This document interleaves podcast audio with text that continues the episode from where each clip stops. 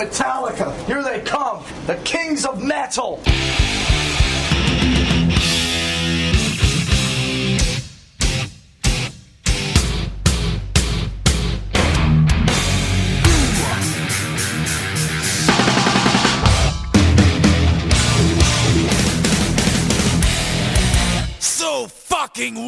Hey, this is Michael Alago from Who the F Is That Guy documentary, and you're listening to Metal Up Your Podcast.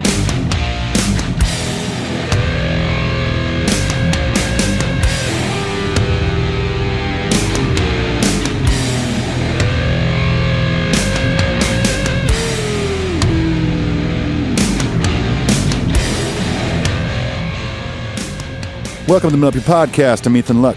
And I'm Clint Wells. And this is something a little different we're doing here for uh, this Monday. Uh, we're gonna we're throwing out a bunch of metal tales for you, but we're gonna make them a little bit different. Uh, you know, we're gonna still do some housekeeping stuff, talk about some current news, things like that. Well, let's face it, the people need to hear me and you talking. It's a huge part fabric of it's a fabric of the Exactly. show. Much like cotton is the fabric of our lives. The fabric of our lives, This episode brought to you by Aaron Neville singing the cotton commercial jingle. which is the best one they ever did. Let's just be honest. so we're going to do just a little bit of fun housekeeping. We're going to catch you guys up with. We're, the reason we're doing this is because we're both on tour. I'm in Poughkeepsie, New York. Where are you at, Ethan? I'm in Savannah, Georgia. Okay, cool. And uh, as you guys can imagine, who've been on the ride with us for the last couple of years, it's hard to get this together. And instead of doing nothing, which we've never been content to do, we wanted to just drop maybe five plus hours of Metallica talk on you guys.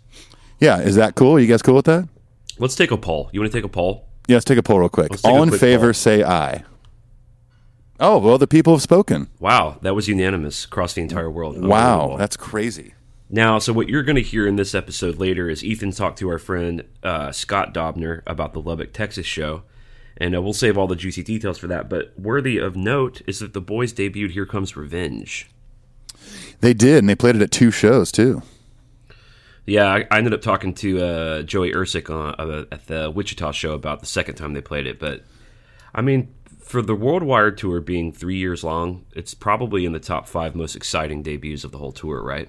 I agree. Yeah, I mean, this is one that I'm definitely I've been looking forward to, and I, I honestly thought at this point uh, they've probably debuted all they're going to debut on the record. Yeah, I did too. You know, it's not often that they wait this long, or any band really waits this long to debut something else, especially a deep cut like this.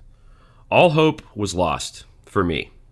Yeah, But now it's looking like we might get uh, "Am I Savage" and "Murder One" before the uh, before we split on the. I mean those so are the, tho- yeah those are the only two left.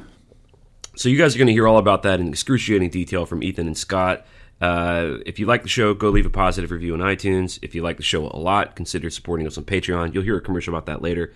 MetalUpYourPodcast.com, where you can find a bunch of fun shit, me and Ethan, merch and t-shirts and other podcasts we've been on. And the socials, you want to run down the bullshit socials?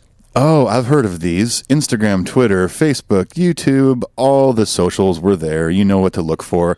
You can also go to metalupyourpodcast.com and find all that stuff. We we've talked we talk about all this. You know this stuff. They know. They know. Uh, so before we jump into Scott's story, we're going to read just two emails. Two So the- very simple emails, and one of them Yeah. I was going to say, I was gonna say one of them has to do with a bit of current news we can touch on for a second. well, let's go to the email corner.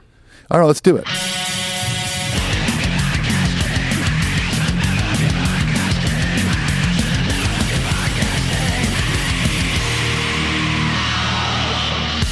All right, you want to get us started? Yeah, let's do it. Uh, first one is from Jake Sarche. I like that's how I always like to say his last name. Uh, hey brothers, I'm sorry. Let me do that again. Hey brothers, uh, just a quick email to say that the boys are headed down under in October 2019 with Slipknot as support. Unbelievable lineup. Can't wait. I would love to do the Metal Tales from the road for the Perth show if no one has claimed it yet. Uh, that is from Jake, who is from Perth, Western Australia, New Jersey, of course. Well, he's So, yeah. got it. You got it, Jake. It's yours. Yeah, you can have it. and Um, congrats to all of our Aussie and New Zealand friends that are going to finally get to see the boys after waiting for three goddamn years. I know we've been talking about it. You know, we've mentioned it a few times on the show. Like, surely they're going to get down there, right? They have to. They've they've played there many times before, and it's official. And you get freaking Slipknot opening up. Uh, unbelievable, dude. That's going to be an insane show. I mean, look, I love the Jim Breuer stuff. I did. I think he's a sweetie. I think it's cool. It is kind of a bummer that Europe's getting Ghost and Australia's getting Slipknot. It's pretty awesome for Australia, though. I mean, what, It does. It does seem like maybe it's like a uh, sort of a consolation prize for having to wait until last. yeah. Hey, uh, just for having to wait this long, we're not going to bring a comedian with with us. Uh, how how's Slipknot? Is that okay? How about one of the coolest modern metal bands of all time? Cool. I was hoping for Natalie Imbruglia, but it's cool. Honestly, I would love for her to be first of three. Yeah, that's true. Hey, it's not too late. You know, Dude, they could there's announce, no announce local support. Yeah, you can go. Nothing's fine. I'm torn. Straight into people equal shit. No problem. Or straight into Outlaw Torn. Um, so here's the deal: if you want to be on a Metal Tales episode for the future tour in Europe, stadium tour, still plenty of dates open for that. Three of the uh, six Australian dates are spoken for already. Go over to Patreon, sign up, be a part of what's cool about the show at that level. It's just a way to support the show. Basically, two cups of coffee a month will get you our cover art with Black and EPs, chances to be on the show, bonus uh, downloads like Ethan's last bonus track from Let It Burn, etc. Etc. All right, our next email, Chad Pollock says, Hey yo, fellas, 46 and a Slayer virgin, or is that a virgin Slayer? No more. Tonight was the first time I listened to the complete Slayer album. He's talking about our episode where we ran down Seasons in the Abyss. That's right. I'd like to thank you for the experience, but I'm still a little sore. The comments on single key vocals, overdrumming, and noisy guitar solos. He, and he put guitar solos in quotes. Have my ears sore and looking for some Captain and Tennille. Joking aside, I did enjoy the episode, even though I'm not a Slayer fan. I appreciate the effort to broaden my horizon. What I can't forgive is Clint getting that stupid jingle stuck in my head. Now, Clint, sing me that song one more time. Well, he's talking about Weigh Your Crap. It was a big hit in the Metal Up Your Podcast family, and you will all be happy to know it is now available for free download for those of you who want to hear about the crap weighing toilet. Got to weigh your crap sometimes. Who knew that uh, some stupid idea I had years ago would turn? And the jingle started as I was leaving HQ2 that week. That's what was funny is is, like as Ethan kind of helped me come up with the concept as he was walking out the door, and I texted him within minutes. I was like, "Dude, I just wrote the whole thing." You were like, "Dude, I'm not even on Briley Parkway yet." yeah, I, I think I, or yeah, I just got on Briley Parkway. I was like not even halfway home yet. Hey, dude, when inspiration strikes, you got to fucking follow that straight into the toilet. Absolutely, and make sure, you, and then you know at least you know what it weighs too. Uh, well, that does it for the emo corner. Let's get out of here. Let's do it.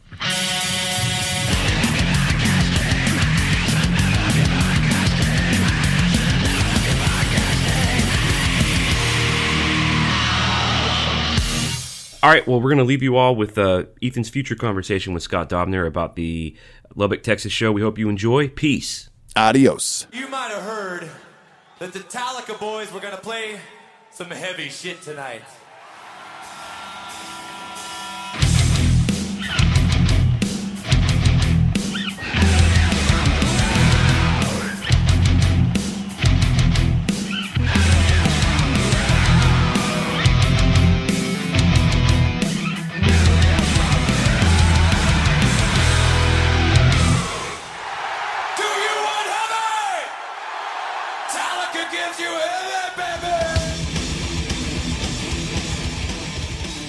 Welcome to Metal Up Your Podcast. I'm Ethan Luck, and this is another edition of Metal Tales from the Road.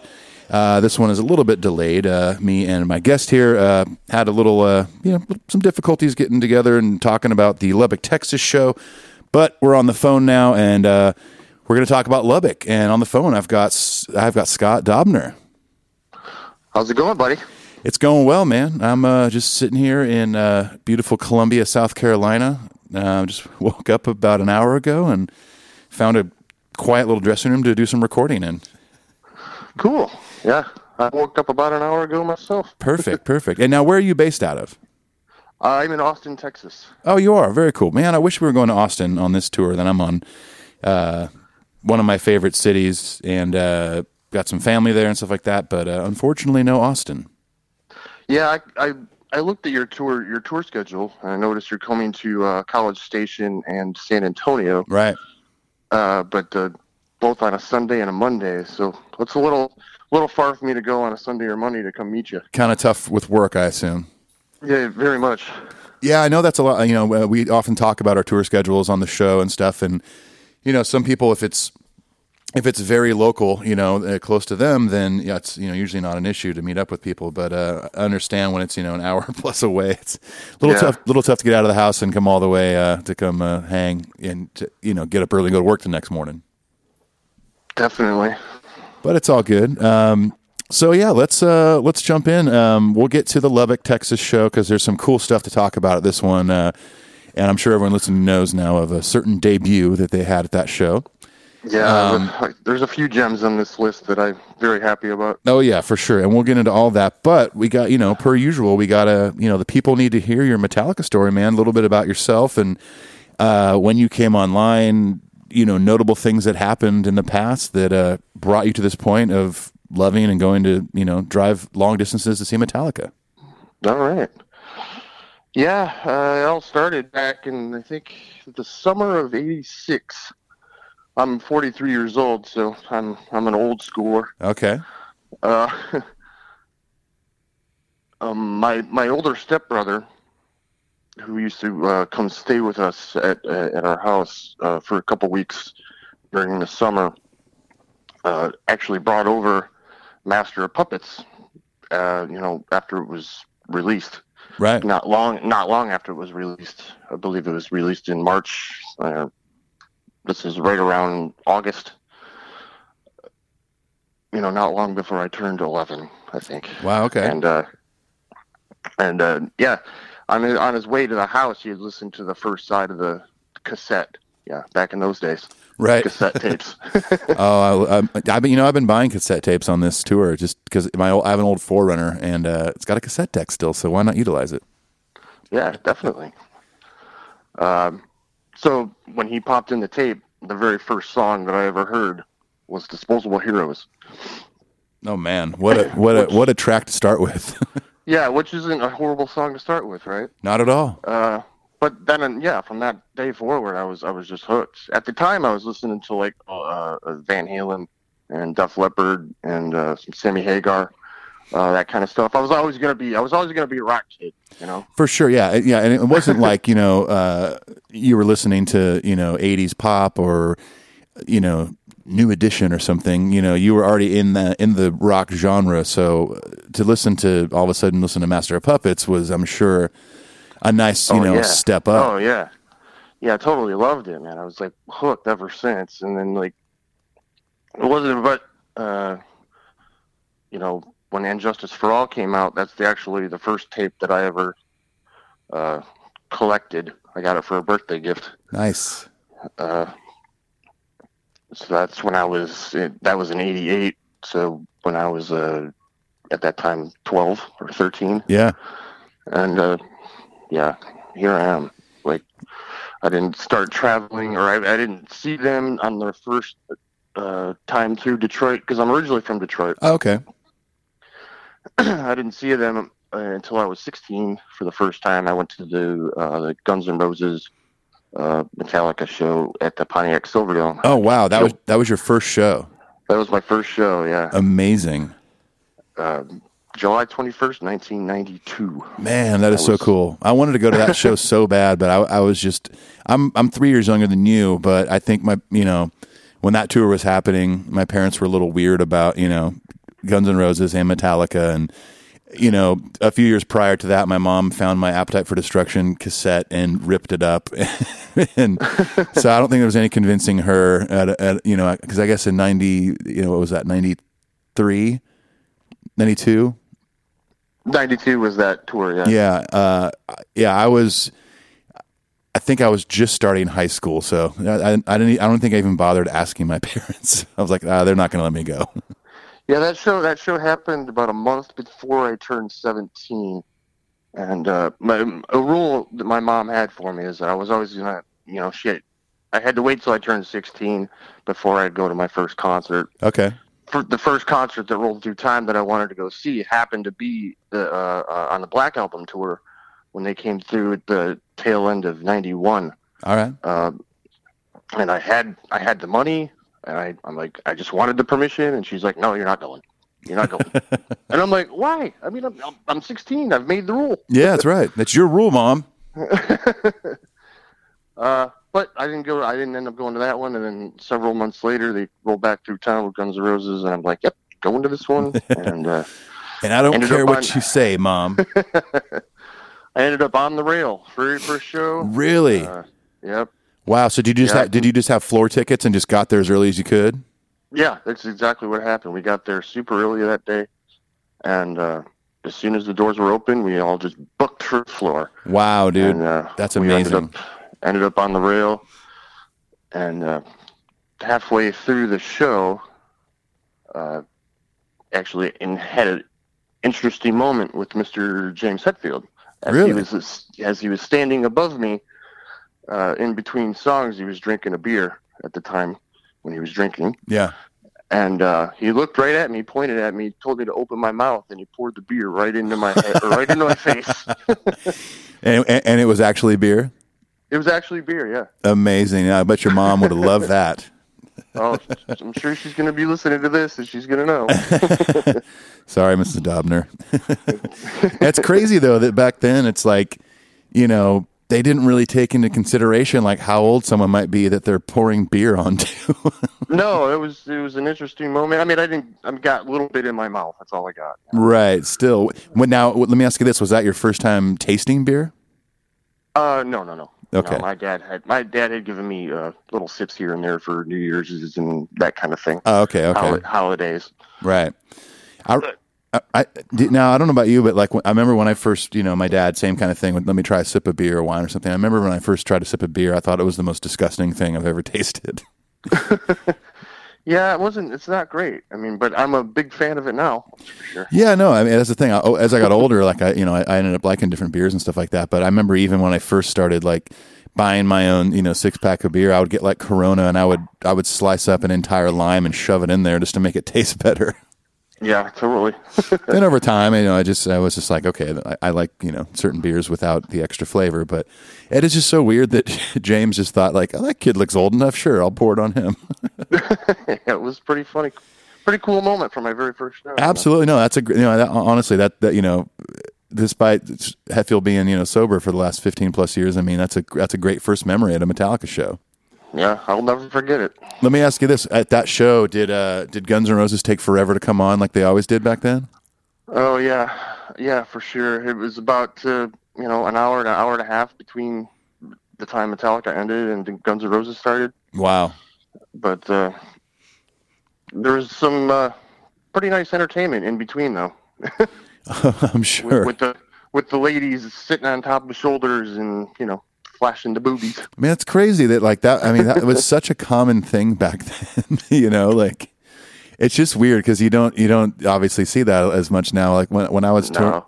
when I was touring with Kings, like you know. Uh, you you know occasionally in Europe you'd see it and it's just one of those things where you kind of shake your head and you're like why like what why I maybe maybe it's just to make the band like kind of break character a little bit I don't know because anytime that would happen, you know, the dudes on stage would just start laughing and like it was like almost tough to sing the next verse or chorus or something. So maybe it's just to mess with people. I don't know, but um, it, it it was an interesting time in like the eighties and, and early nineties where you know the, even even going further to like you know all the stories you hear about debauchery and like bringing girls backstage and stuff like that. It you know if you could you know be on tour nowadays with an arena size band it's pretty chill backstage. You know what I mean? Yeah, I mean because all the, you know all the guys that are in the bands back then are, are now you know way older now. Right. All married, married, have kids and all that stuff. So yeah. Well, but even you know, Sure. even being around people that are that aren't married with kids and stuff, and it's I don't know, it's just a different era, and and you know, and I think, in my opinion, thankfully,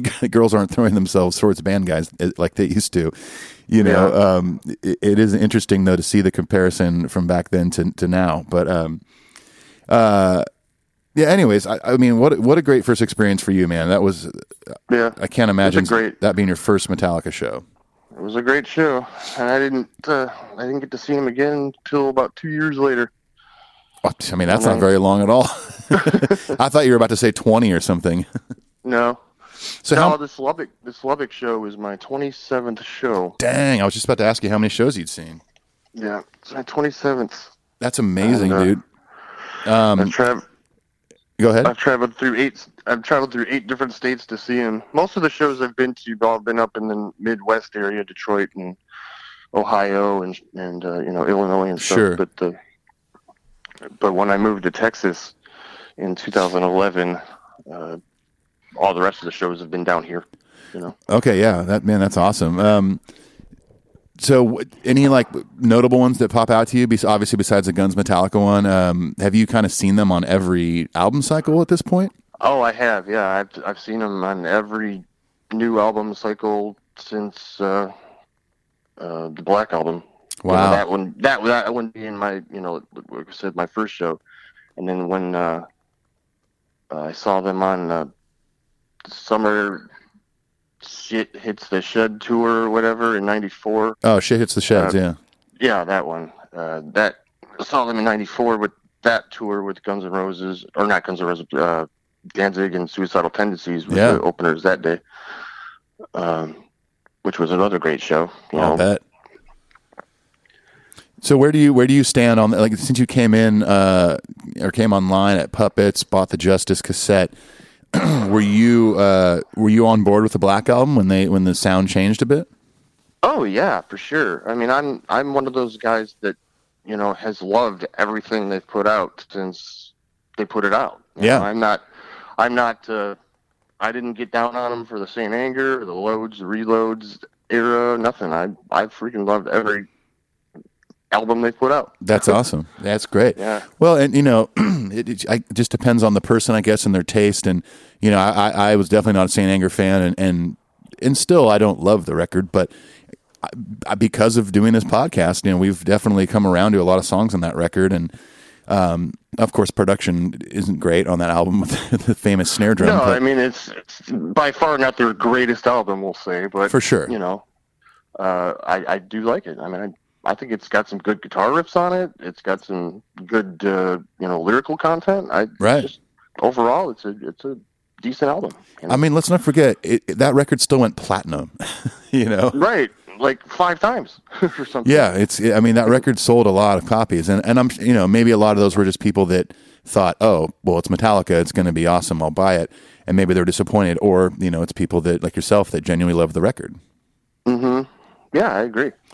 That's awesome, and it's cool to hear that you're you know you're a fan of the load and reload era too. And uh, you know, I've talked about it on the show a little bit, but you know, I I was still obviously a big Metallica fan during that load reload era, but I I was kind of getting into different stuff with you know punk rock and ska music and all that stuff, and so those were other than like the main singles that would be on MTV and on the radio. The, the, that those records kind of flew under the radar for me a little bit until maybe the late '90s when I got back into them, and then in more recent years, I mean, those records I, I love now.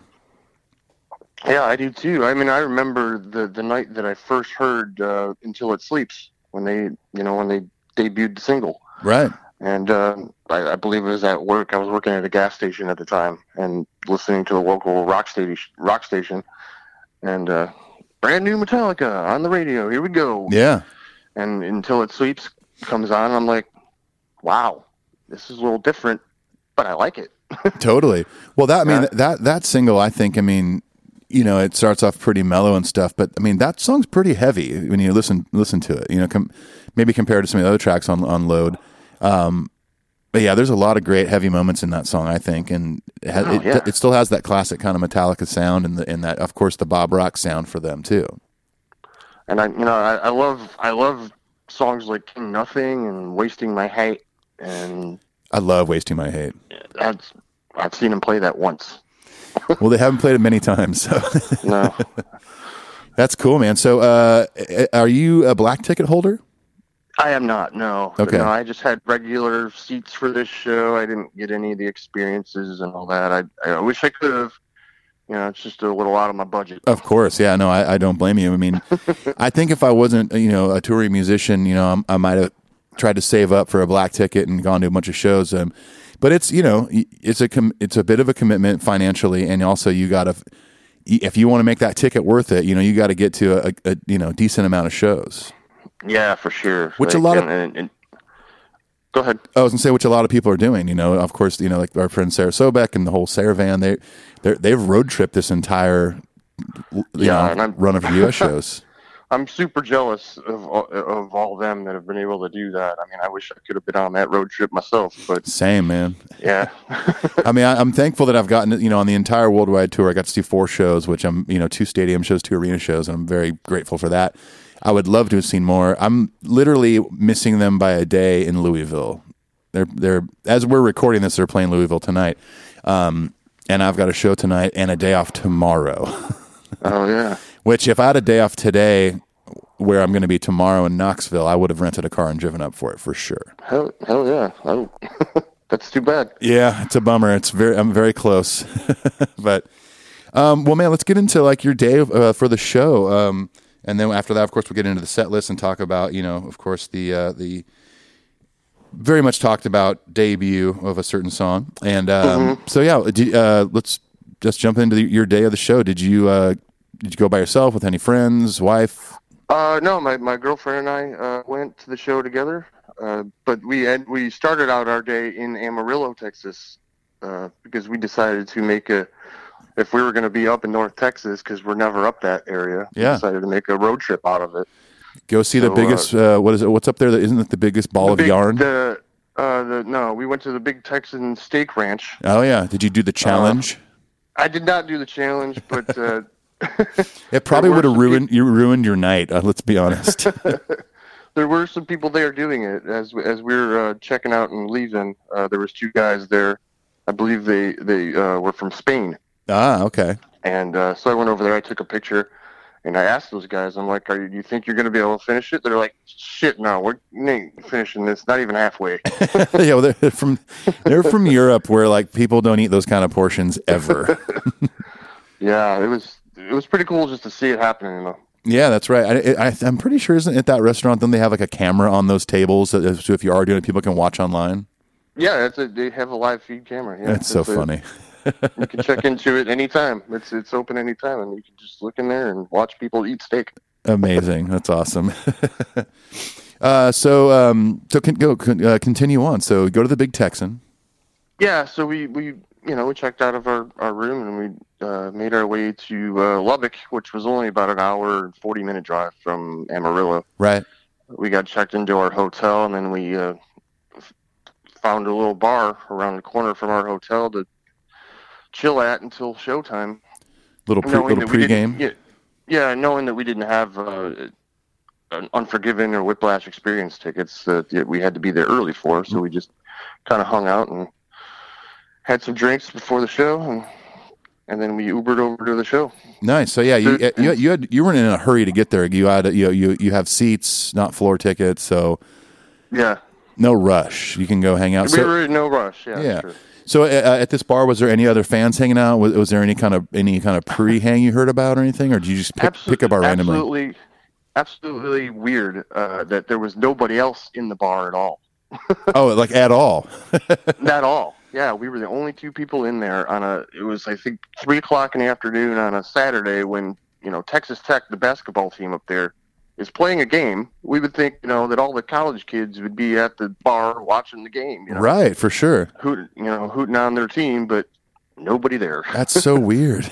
yeah, it was it was really odd. We discussed it ourselves. We are like, this is just different. You know, in Austin, this would not happen. right? Yeah, you should have told your wife. I actually rented out the whole place just for you and I. yeah, I could have. And then she probably would have said, "Why'd you waste that much money?" That's what my wife would have said. Uh, very cool. So, um, uh, headed to the venue. Uh, you get in. Did you guys go out and buy some merch or anything like that, or did you go straight to the seats? Uh, we went. Uh, well, we got, got into the beer line, and then we got our first beer. And I tried the uh, the Enter Night uh, Pilsner. Yeah, yeah. What'd you think? It's pretty good. I kind of like it. Not bad. I find that it's not not. Uh, uh, uh, I don't know. To me, it doesn't taste fully like a pilsner, but uh, I I still liked it nonetheless. Yeah, I mean, I'm not a giant beer snob by any means. Same. I mean, I nor- I normally drink just Coors Light. That's my beer. There you go. I love Coors Light. Uh, but yeah, I had to try it, you know, and I, I liked it. I, that's what I drank the whole time we were there at ten dollars a can. Yeah, it's not cheap at at, at, at shows, but um, yeah, they sell it at a local uh, beer shop by my house in Nashville, and uh, I think it's I think it's about ten bucks or a little less. So it's you can you can get four for the price of one arena beer at, at locally. Yeah, yeah. It does not sold anywhere around us. Really? That's here in- surprising. in Texas. I, I looked on their website and it's nothing. It's nowhere. Well, I know that they were releasing it uh, in the city as they were playing, but I had heard that it was kind of available everywhere now. So, but I, you know, I, I live in a city where they played, so I, I'm not really not really sure. Yeah, I. I guess it wasn't released by the time they, they rolled through Austin for the ACL show. Yeah. Uh, Oh so yeah, well. they haven't. Well, at least you got to spend ten dollars and try one. well, I spent more like thirty. Yeah. there you go. well, very cool. So, um, did you, uh, or were you? Sorry, let me rephrase this. Were you looking forward to seeing Jim Breuer, or were you bummed there wasn't an opening band? What were your What were your thoughts on him? Oh yeah, after after listening to all these episodes about you know how he uh, how he starts open the show, and I, I was kind of looking forward to it. Yeah, uh, I like Jim Breuer as a comedian. I think he's great, Yeah. uh, and he's a I think he's a hilarious dude. And we ended up catching uh, about the first half of his show before I wanted to go get back in the beer line, Right. Yeah. and then I then I then I missed pretty much the second half of uh, whatever he was doing. We saw we saw up I saw up until the point uh, where he was picking out the oldest people in the audience Uh, okay. Yeah. and was making fun of one dude because he looked like Moses, which which was funny. He kind of does a similar shtick at each show. Um, kind of has like you know his quote unquote set list, uh, but he does kind of go off off the rail just a little bit, and and you know poking fun at people. And if someone's like, I remember at the show I think in Birmingham I went to with Clint, I think it was somebody who was like insanely tall, and he was talking about how everyone behind him was super bummed, and the guy was like six six or something.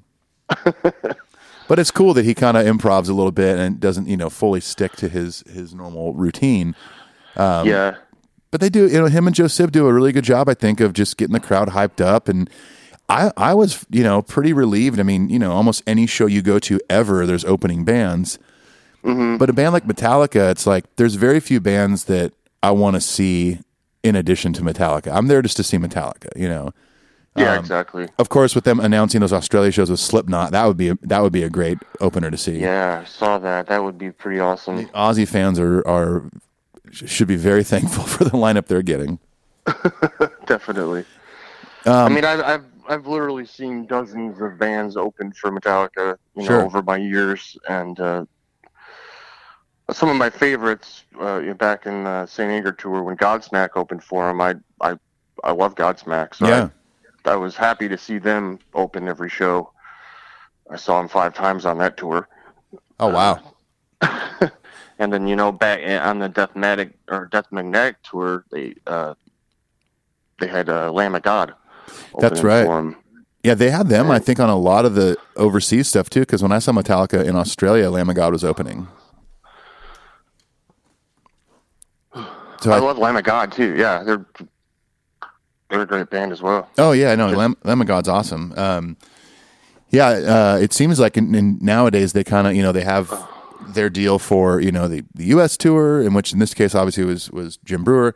You know, over in Europe they're going to do Ghost and then uh, Slipknot in Australia. But on that on the Death Magnetic tour, it seemed like you know Lamb of God was on you know a lot of different legs of it. Yeah, definitely. Which is and awesome. And we're good. Yeah, we're good. Absolutely. Um, well, cool, man. Well, uh, if there's a there's not anything else that you uh, you want to bring up, we can jump start jumping into the old set list. Oh, sure. Yeah, let's do it. All right. Oh, let me ask you this real quick before we get into the set list. Is your wife a, a big Metallica fan, or is she there just for support? Oh, she she loves Metallica. Yeah, she's a she's a big fan. This is her second time seeing them with me. Uh, her third time overall. Yeah. Uh, but her second time seeing with me. So she went Uh, without her you first, once. Her first, her first experience with me uh, was they played the X Games in two, 2015 Oh, okay. uh, down here in Austin, and uh, I ended up winning through the fan club the, uh, the passes to be on stage. oh, no way. Yeah, so we, uh, so that was her second show ever, and she was on stage with us. Oh man, that, that, what an experience! I mean, I, yeah, I remember when they were doing a lot of those shows uh, before this album cycle, where yeah, all the fans would be on stage. I mean, wh- how how surreal of experience was that, man? No, it was super cool, man. It was really cool. Uh, there was about I don't know seventy or eighty people up there, I guess. Everyone that won a pass plus their guest. Yeah. Uh, waiting in line uh, to go to the backstage area before they loaded us up on the stage. You know, meeting other fan club members and talking to their you know Metallica stories and all that stuff was Yeah. really really cool. Man, what a cool experience. I, I feel like I'd be the worst person to be up on stage in that scenario because when I go to shows in general, especially a Metallica show, I like to just stand there and just absorb everything. And like, I don't go crazy. I don't like get rowdy with other people. I just like to pay attention and like, I want to soak in every detail of the show. Exactly, I'm the same way. So I would Yeah. just, I would probably just stand there with my mouth open, just like, whoa, this is cool. And, and then some guy in the crowd would be like, why is that guy up there? He doesn't even care. That's right. no, it was it was the best seat in the house for sure. As we were looking out over the forty thousand plus people that were there, you know, it was just really really cool to see. Yeah, man. Um, so uh, moving back to the Lubbock show, is this your is this your first show of the WorldWired tour, or or, or what? No, this is my third third show because I saw them on the on the arena tour. I went to San Antonio, Okay, uh, and then I went to the uh, this past October when they played at the in Austin for the, the two weekends they did in Austin. oh for ACL. Uh, yeah, I went to the second weekend, Oh, awesome. which is uh, the only show on the tour that didn't play Atlas Rise. That's I know it's crazy. Well, it's a shorter shorter set, but uh, that's cool. No, that's a, a, a great place to see him, man. I've, I've I've done ACL, and it's a awesome awesome festival. Uh, and I wish I could have seen Metallica at that too. Yeah, that's my first time going to an ACL festival. You know, obviously I was going to go see it. I, I wish I could have went to both weekends, but yeah. could only make it to one. And uh, yeah, it was a great. That was a great show as well. Good time. Oh yeah, I'll bet. Yeah. Um, all right, cool. Well, let's move into the set list here. Um, after you said 26 shows you've seen. Twenty seventh. This well, this twenty six before this. Okay, so this is your 27th show. Does the, you know, you hear the ACDC tune coming on, and then you know Ecstasy of Gold is next, and then you know the boys are coming out. Are you still like, oh God, here we go, like pumped? Like, Yeah. Oh yeah. Big time. Like I. This is my favorite band on the planet. right. Okay. As we all, it's our favorite band. Everybody listening to this podcast, I'm sure it's their favorite band. And yeah, I get hyped up every time I hear that. You know, I'm like, awesome. I mean, it's a pr- Except that I was, except that I was standing in the beer line when it happened. no, dude. Did, did you did you did you fulfill uh, your line waiting and get a beer still, or did you just like screw it, get out of line and go down to your seat? No, well, at the time when I was standing there, I was like three people left. I heard ACDC come on, and I'm like, ah, shit, because I'd just gotten out of the merch line where I bought my shirt. Yeah, got into the beer line, and I'm working my way through the beer line, and then I hear there are like three people left before my turn to get my beer, and uh, I hear ACDC come on. I'm like, oh no. I'm like, oh no, come on, speed it up a little, folks, speed it up. let's go. uh, and my girlfriend comes down from her seat, and she's like, I gotta pee. I'm gonna meet you at the at the seats. I'm like, all right. She comes out of the bathroom. That's when Ecstasy of Gold starts, and she's like, "Come on, let's just go." And I'm like, "I'm right here. I need one more beer." Internight Pilsner. right, right here. I'll just get the beers, and then I'll be up there. So I got the beers finally, and by I by the time Ecstasy of Gold ended, got back to our seats, and that's when the Hardwired tape started. All right, so you got back just in time. Just in time, yeah. Awesome. So yeah, so in the set list as they've done this whole tour, they we got the one-two punch of Hardwired into Atlas Rise. I mean, yeah, I, I I'm still I'm not complaining about this. I could have seen every show on the tour and be stoked on this. Oh hell yeah! I mean, Hardwired is a great song. Atlas Rise is a great song. I mean, beautiful one-two punch from the new album. You know, the first two tracks on the new album, Absolutely. Or you know, two years old album at this time, or almost three. Yeah, it'll be three this fall. Yeah, pretty crazy, boy. man. But yeah, like uh, just a great one-two punch. I love it. I'd, I'd see it every day. Absolutely, man. well, then and then slot three uh, on this last run has kind of been the same. It's been seek and destroy, um, which is cool. They moved it from the end uh, up this far, going straight from brand new to the oldest record. Yeah, for sure. I love it. Uh, I, I I rock so you can Destroy every day on my po- you know, Nice. on my iPod.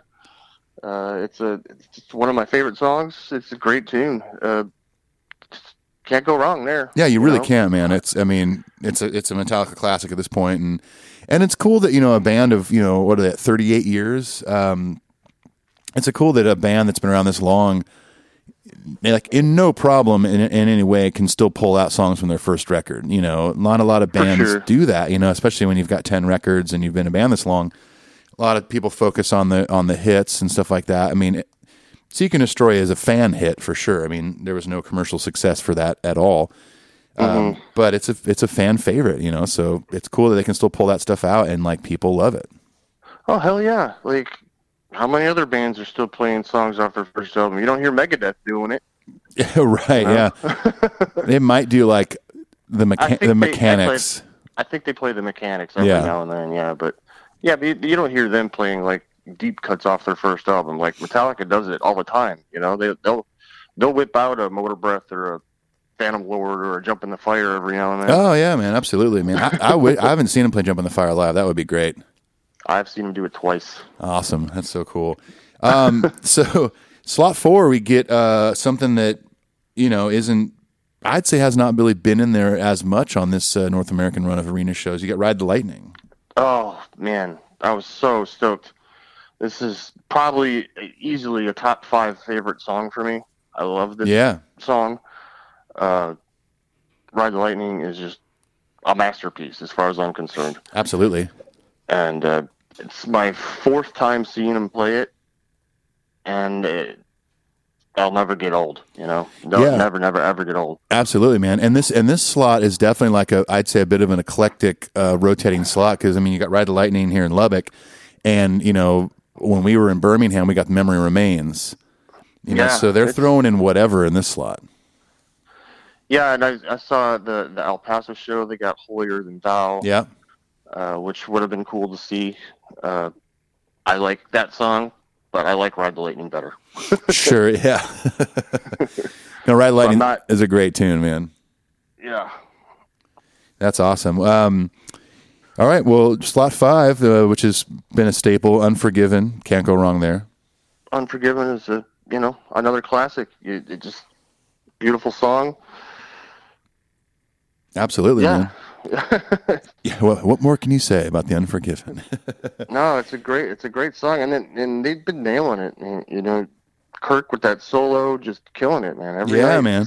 So, so uh, already in the set, you know, the, the boys seem pretty tight and, and you know playing the songs well.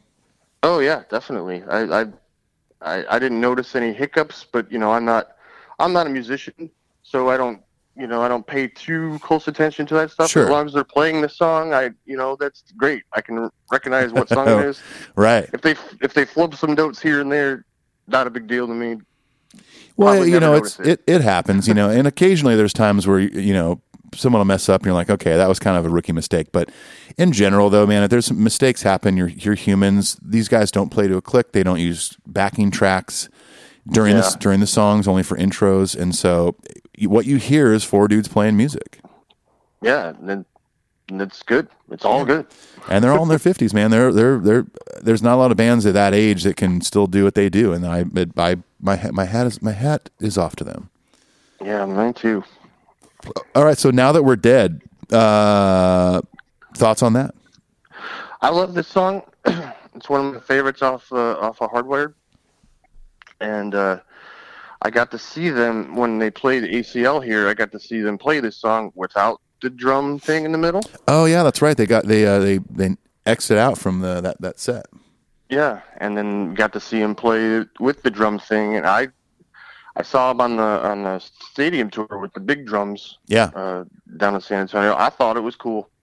I think they're out there having a good time with it, and this time around is no different for me. I think they're just out there having a good time, and I know there's been some criticism of this thing, uh, throughout the forums and whatnot. But Right. I think I think it's super cool.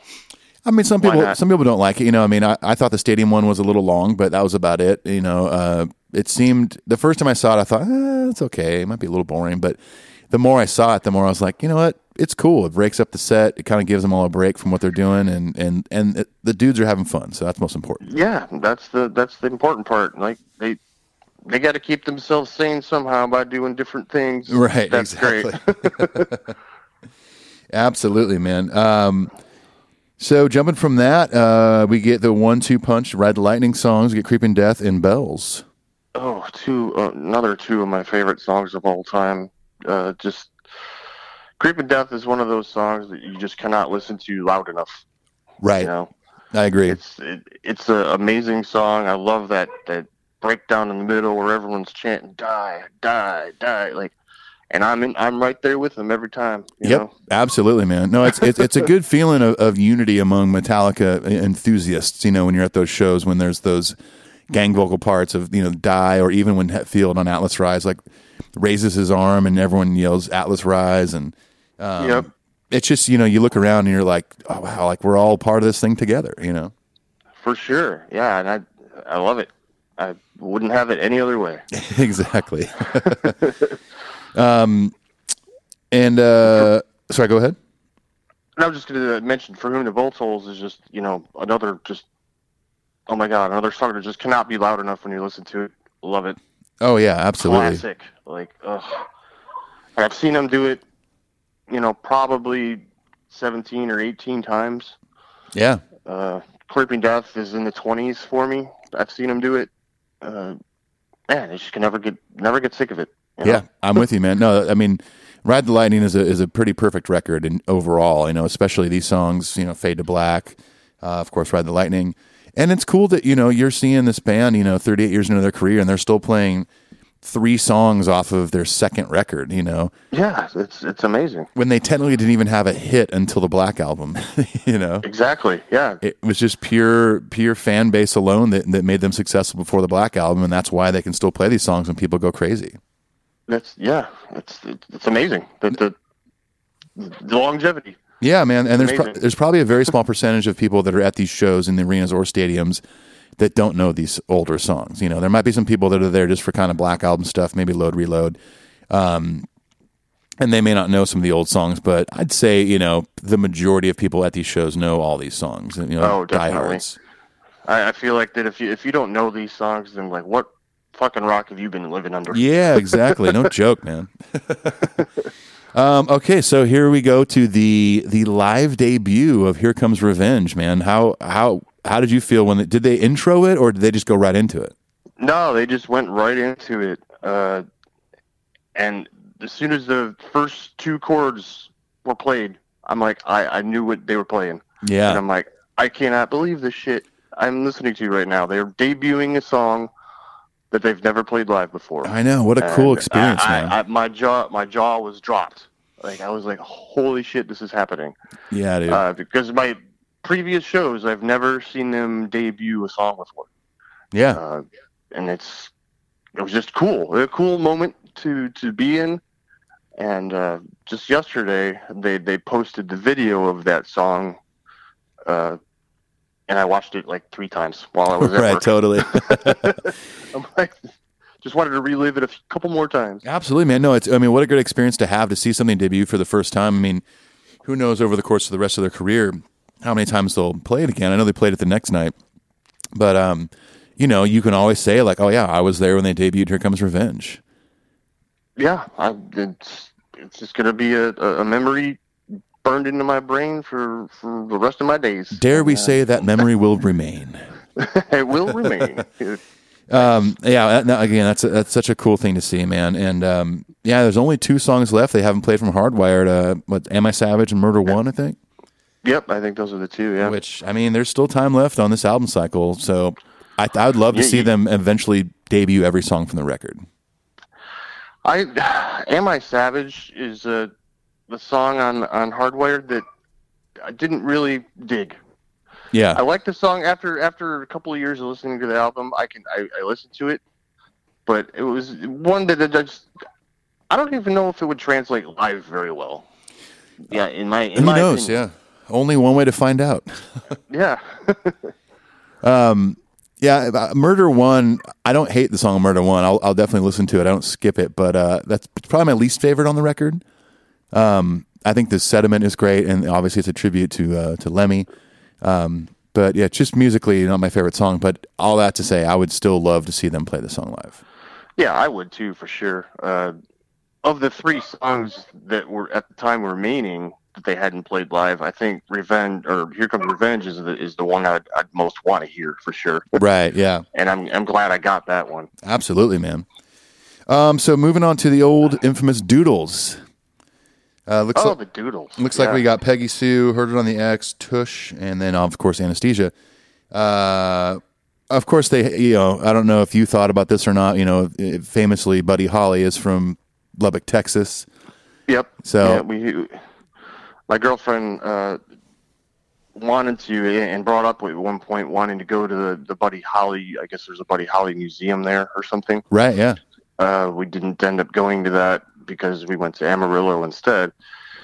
But yeah, I mean, he's a died young, Yeah, You know, man.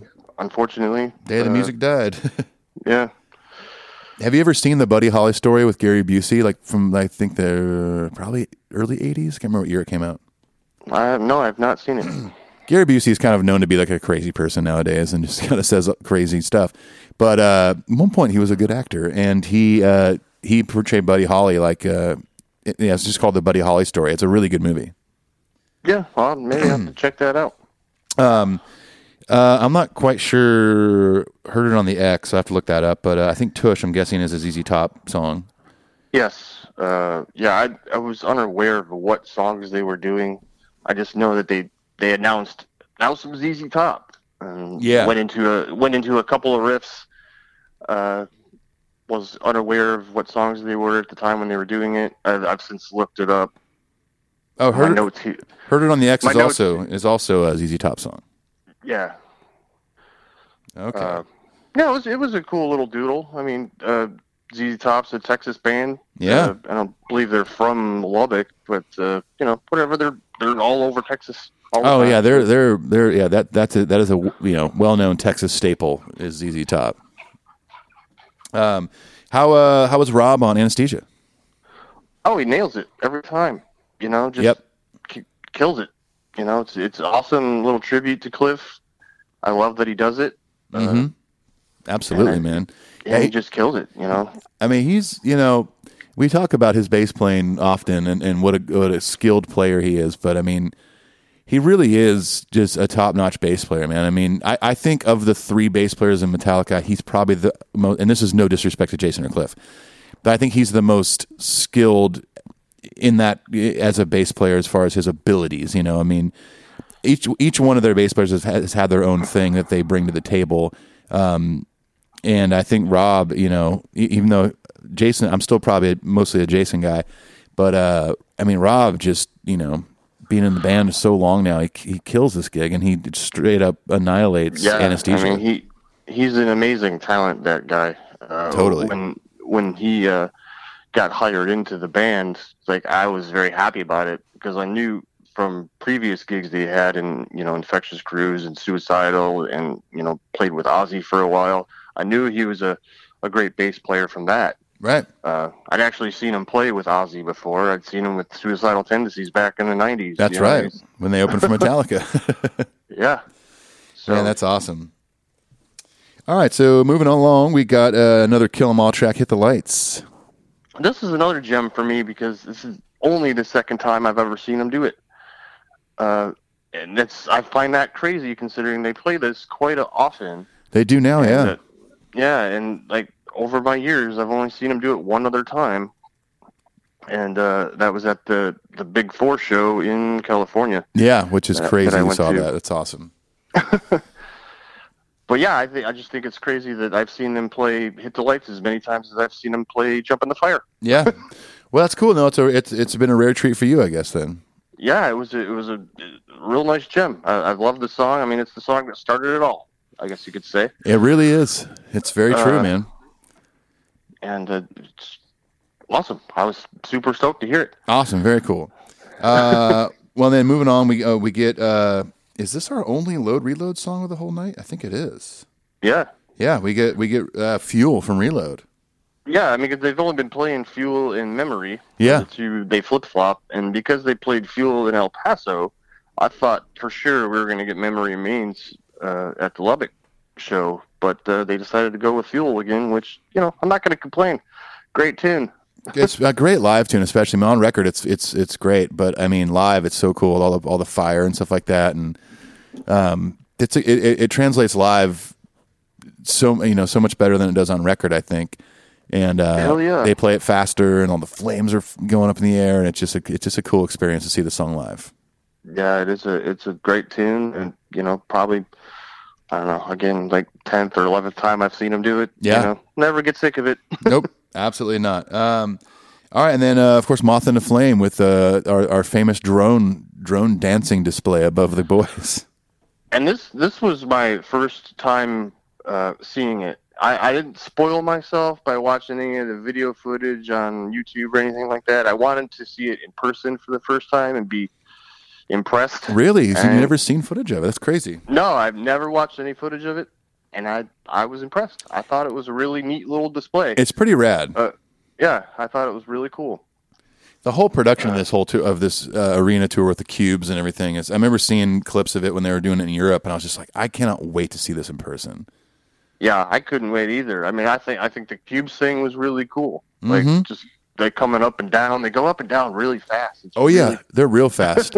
yeah, my, I think I mentioned crazy. on another episode, but my uh, my friend who works for the, works for Metallica was telling me they can go a lot faster, but then you, you can't make them go faster than they already do because when they slow down, it's weight on the ceiling of the arena, so you you don't want to mess with that. yeah, definitely not. You, we don't need any ceilings falling in on the audience of fifteen thousand. No, we definitely do not. Would not be a good day. Um, okay, so then, uh, kind of starting with this with Moth into Flame, kind of to the rest of the set is is, is become a staple, but uh, it's exciting nonetheless. Sad but true, of course, is just amazing. Yeah, I mean, let me go back to Moth for a second. Oh, sure, Uh, yeah. Cut me yeah, off my- if if you got notes on a song. No, I just wanted because uh, great, great song. I think this is gonna be. I think this is gonna be one of the holdovers from this album cycle. I, I gotta believe. I think so, Flame yeah. is gonna be one of them. Uh, it's great, great song. Uh, instant classic as far as I'm concerned. yes, Uh, and I love seeing it. I love seeing it live. It's you know now my third time. Uh, great team. Great oh tune. yeah, absolutely. I, I I think you're right. I think this this is a song that will you know be be on the set list in future tours. I'd I'd say probably this and Atlas Rise yeah, for sure. I, I could agree with that. at, at the at the Atlas- least. You know. Yeah, Atlas Rise, I think, will be uh, another one that will transfer to other tours for sure. I want I want Dream No More in the set more often. Oh, I would love that. Hell we, yes. we got to see that in uh, Birmingham, and it was a nice treat because we had no idea even a, a hint that they were going to even play that, and then uh, all of a sudden they went into it, and we are like, oh my god, we're getting Dream No More. yeah, I mean that would be that would be another great one to see live. I have not seen that one yet, uh, and don't know if I'm ever going to get the chance to now because I'm not sure that's going to be one that does transfer over to future tours. Yeah, we'll see. You, know, you, We'll- you, you never know. I mean, it could be a, a rare gem they pull out of their hat. yeah, know. totally, man. Uh, cool. All right. So, anything else on Moth into Flame? No, I, yeah. And next, next is uh, Sad but True, which is, you know, third, you know, top five favorite song for me. Top five. Okay. I just love the tune. It's so heavy. I love when they play it live. They they slow it down a little bit. They freaking crunch it out. I love it. Yeah. Duh, duh, duh. Yeah, it's freaking just amazing. It's just amazing. Yeah, this is one of those songs that you know. A lot of times, you know, songs like "Fuel" or whatever, you can play faster and it still goes over well. Sad but True, you you almost have to play it just like the record or slower. If you speed this one up, all the groove and feel is gone. Yeah, definitely. Such a classic. I love it. Um, Yeah. Uh, I love the heavy. I mean, some of my my, my all time favorite Metallica songs, I guess, are the, the slow, crunchy ones. You know, like "Sad but True" and "Devil's Dance" and "Dream No More" and yeah, for Uh, sure. Leper Messiah probably, and "Leper Messiah's" in there. Uh, I love the the uh, uh, the slow crunch. Just uh, It's good stuff. So that's what, yeah, that's uh, that's probably another reason why you're you you know you really like the load and reload, Eric. there was a lot of that stuff on there. For sure. Like Devil's Dance is amazing. I think they should pull that one out of their hat every now and then, you know? totally, man. Devil's Dance would be awesome. Even King Nothing. I mean, one of the bigger songs on that record. They should you know be thrown in there from time to time. yeah, definitely. I agree. Uh, King Nothing's a great tune. Great crunchy tune. Yep, absolutely, man. Uh, excuse me. Oh, I'm yawning. I didn't. I slept a ton last night. Why am I yawning? Why am I yawny? Yanni. Um, okay, so moving on to the, the the great one-two punch of two of their biggest songs. One in into Master of Puppets. I mean, can't really mess with these two. No, really can't. Uh, one is, you know, I remember seeing the video for this song Yep. uh, the first time. Like, scared. Yeah, me too, man. I was just about I to ask. You, I was just about to ask you if it scared you because it did to me. Yeah, what was I like, twelve at the time or thirteen at the time when this album came out? And, Right. uh, like, yeah, great, great, great stuff. Oh yeah, man. Um, Uh, yeah, you can't. I mean, these two, one and in puppets. I mean, unless they're playing like some kind of specialty set, you know, short little set for TV or something like any Metallica show, these songs will be in there. It's no question. Oh, for sure. Yeah. Now nowadays, yeah. Uh, I, back in the previous tours when they were playing that uh, Master Puppets Sanitarium mashup, Oh yeah, totally. uh, which was cool, but I, I always wanted to hear just one or the other. You know? Right, totally. I'm sure back then it was a way for them to promote new songs, but also kind of give the old school fans a taste of uh, we can play these two from puppets at the same time and the you know same song. You know, but no, I'm glad they're you know they're they're playing them you know in full. Yeah, I love it. Uh, Master of Puppets is one of those songs I think that every other heavy metal band wish they wrote. Uh, It's it's know? perfect, dude. I mean, you can't. I mean, it might be the most perfect metal song of all time. You know, from I've, yeah, the best, one of the best metal records of all time, if not the best. Um, yeah, can't mess with it, man. for sure. Uh, so going to the encore, were were you kind of paying attention to the set list? Or, or were you kind of guessing what you might be getting for the first encore slot? Yeah, I mean, I I saw that they played Blackened in El Paso, and I'm like, I was telling my girlfriend leading up to the show that I really wanted to see Spit Out the Bone.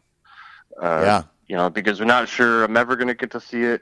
Uh, you know, because who knows if they'll bring it out, you know, in future tours or whatnot. Yeah, So I really wanted to see Spit Out the Bone.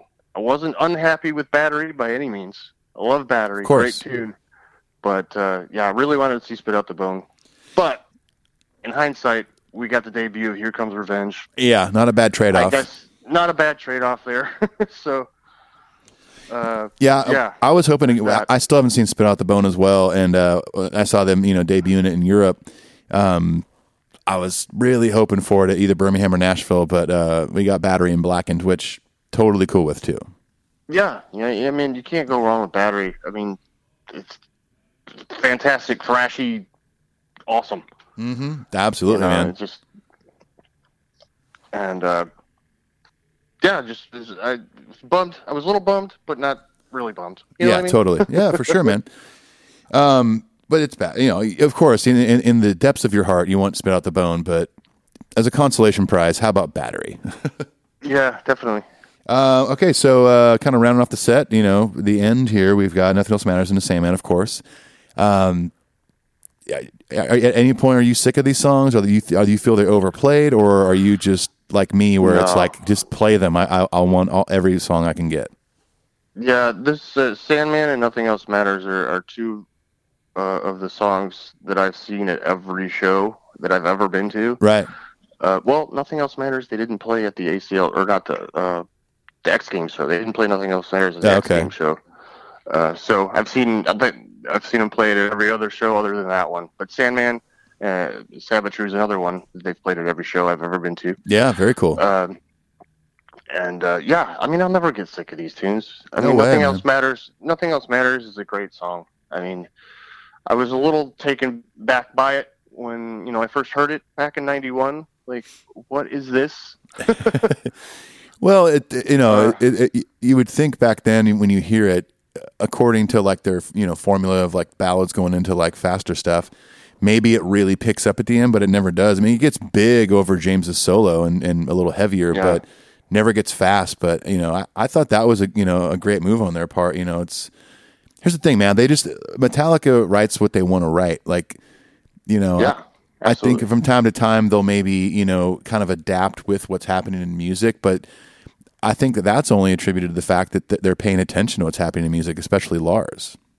Yeah, I I agree completely. But I think Uh, on the Black they- album, they didn't. I don't think they were following anybody but themselves. I think they were like, let's you know, let's let's make something different. You know, we've done these these these four records that are these thrash masterpieces, and let's try something new. And and it fortunately for them, it, it, it more than succeeded. Yeah, they. I mean, after the And Justice for All thing, I mean, all those songs were super long, super technical. Yeah. You know, uh, they wanted to just simplify things and straight to the point, good rock metal songs. Absolutely, man. That's what they got, and that's what they did, and you know, biggest album of all time. Yep, totally. So when, when as Master of Puppets is playing, were you kind of like I was, where you're like, this is awesome, but the show's about to end? Oh yeah, yeah, for sure. I mean, I was getting a little, I was getting a little tired. You know, it's been a long day driving from Amarillo and all that. Right, but, yeah. Uh, you know, still, still rocking during puppets, during battery, still rocking it up, and uh, you know, nothing else matters. yeah, yeah, yeah. I just can't go wrong with the, these two tunes. no way, man.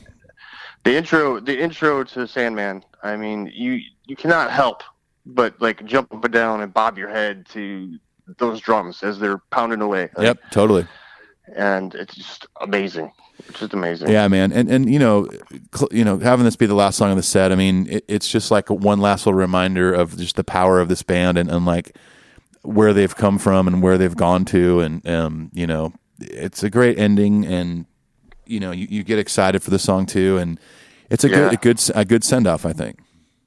Big time. Yeah, I mean, it's it's a great it's a great set ender for sure. I mean, I've seen them not use it as a set ender, Right? uh, but uh, I've yeah, I think it's a great final song to play. Yeah, I you mean, probably- it's their biggest song. you the probably biggest saw them- Of, Okay, go ahead, sorry.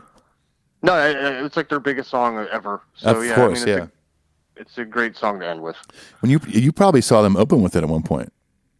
No, no, no. Uh, they did that on the, the first just or uh, Black Album tour. Ah, right. They okay, you saw them opening just with after it, that. and that yeah, I saw them after that. Uh, you know, later. Right. They were they started they started using it as a closer. The first show ever was a Enter Sandman was the closing song. Ah, right. Okay. Well, at that point too, I mean, you know, by the time you saw them, that song was, I mean, gigantic. So Yeah. it was like, let's move it to the end of the set. Yep, for sure. Well, I think that having it open, like I mean, like they've been doing for, for all the tours. I mean, they they open up their set list with their you know the first song off the album. right. Yeah. You know, they've done that for all these tours. Yep. You know, Death Magnetic and all that. Well, not the Saint Anger tour so much. Yeah. Right. that. but uh, yeah, they opened up with Enter Sandman. I thought that was cool. Uh, not that I saw it, but you know, I've, obviously I've seen videos and you know, going back to the the big box set of videos that they put out many many years ago. Right. Totally. Uh, but yeah, it was just good, great, great song. Of just- course, man. ugh. Absolutely. I'm with, yeah, I'm with you. Don't you don't need to you don't need to convince me. well, cool, man. Well, uh, yeah, that's the set list, everybody, and that was the Lubbock, Texas show. Um, dude, thank you so much for. I know it was a bit confusing. We've been trying uh, for almost a week. We went back and forth for a few days trying to set this Yeah. up, and uh, with your work schedule and my tour schedule, and you know, being I was at a festival one day. It was I couldn't do any recording. It was just we just finally decided. All right, let's just do Saturday. That's fine. Yeah, I, I was a little. Uh, I know Monday was supposed to be our day.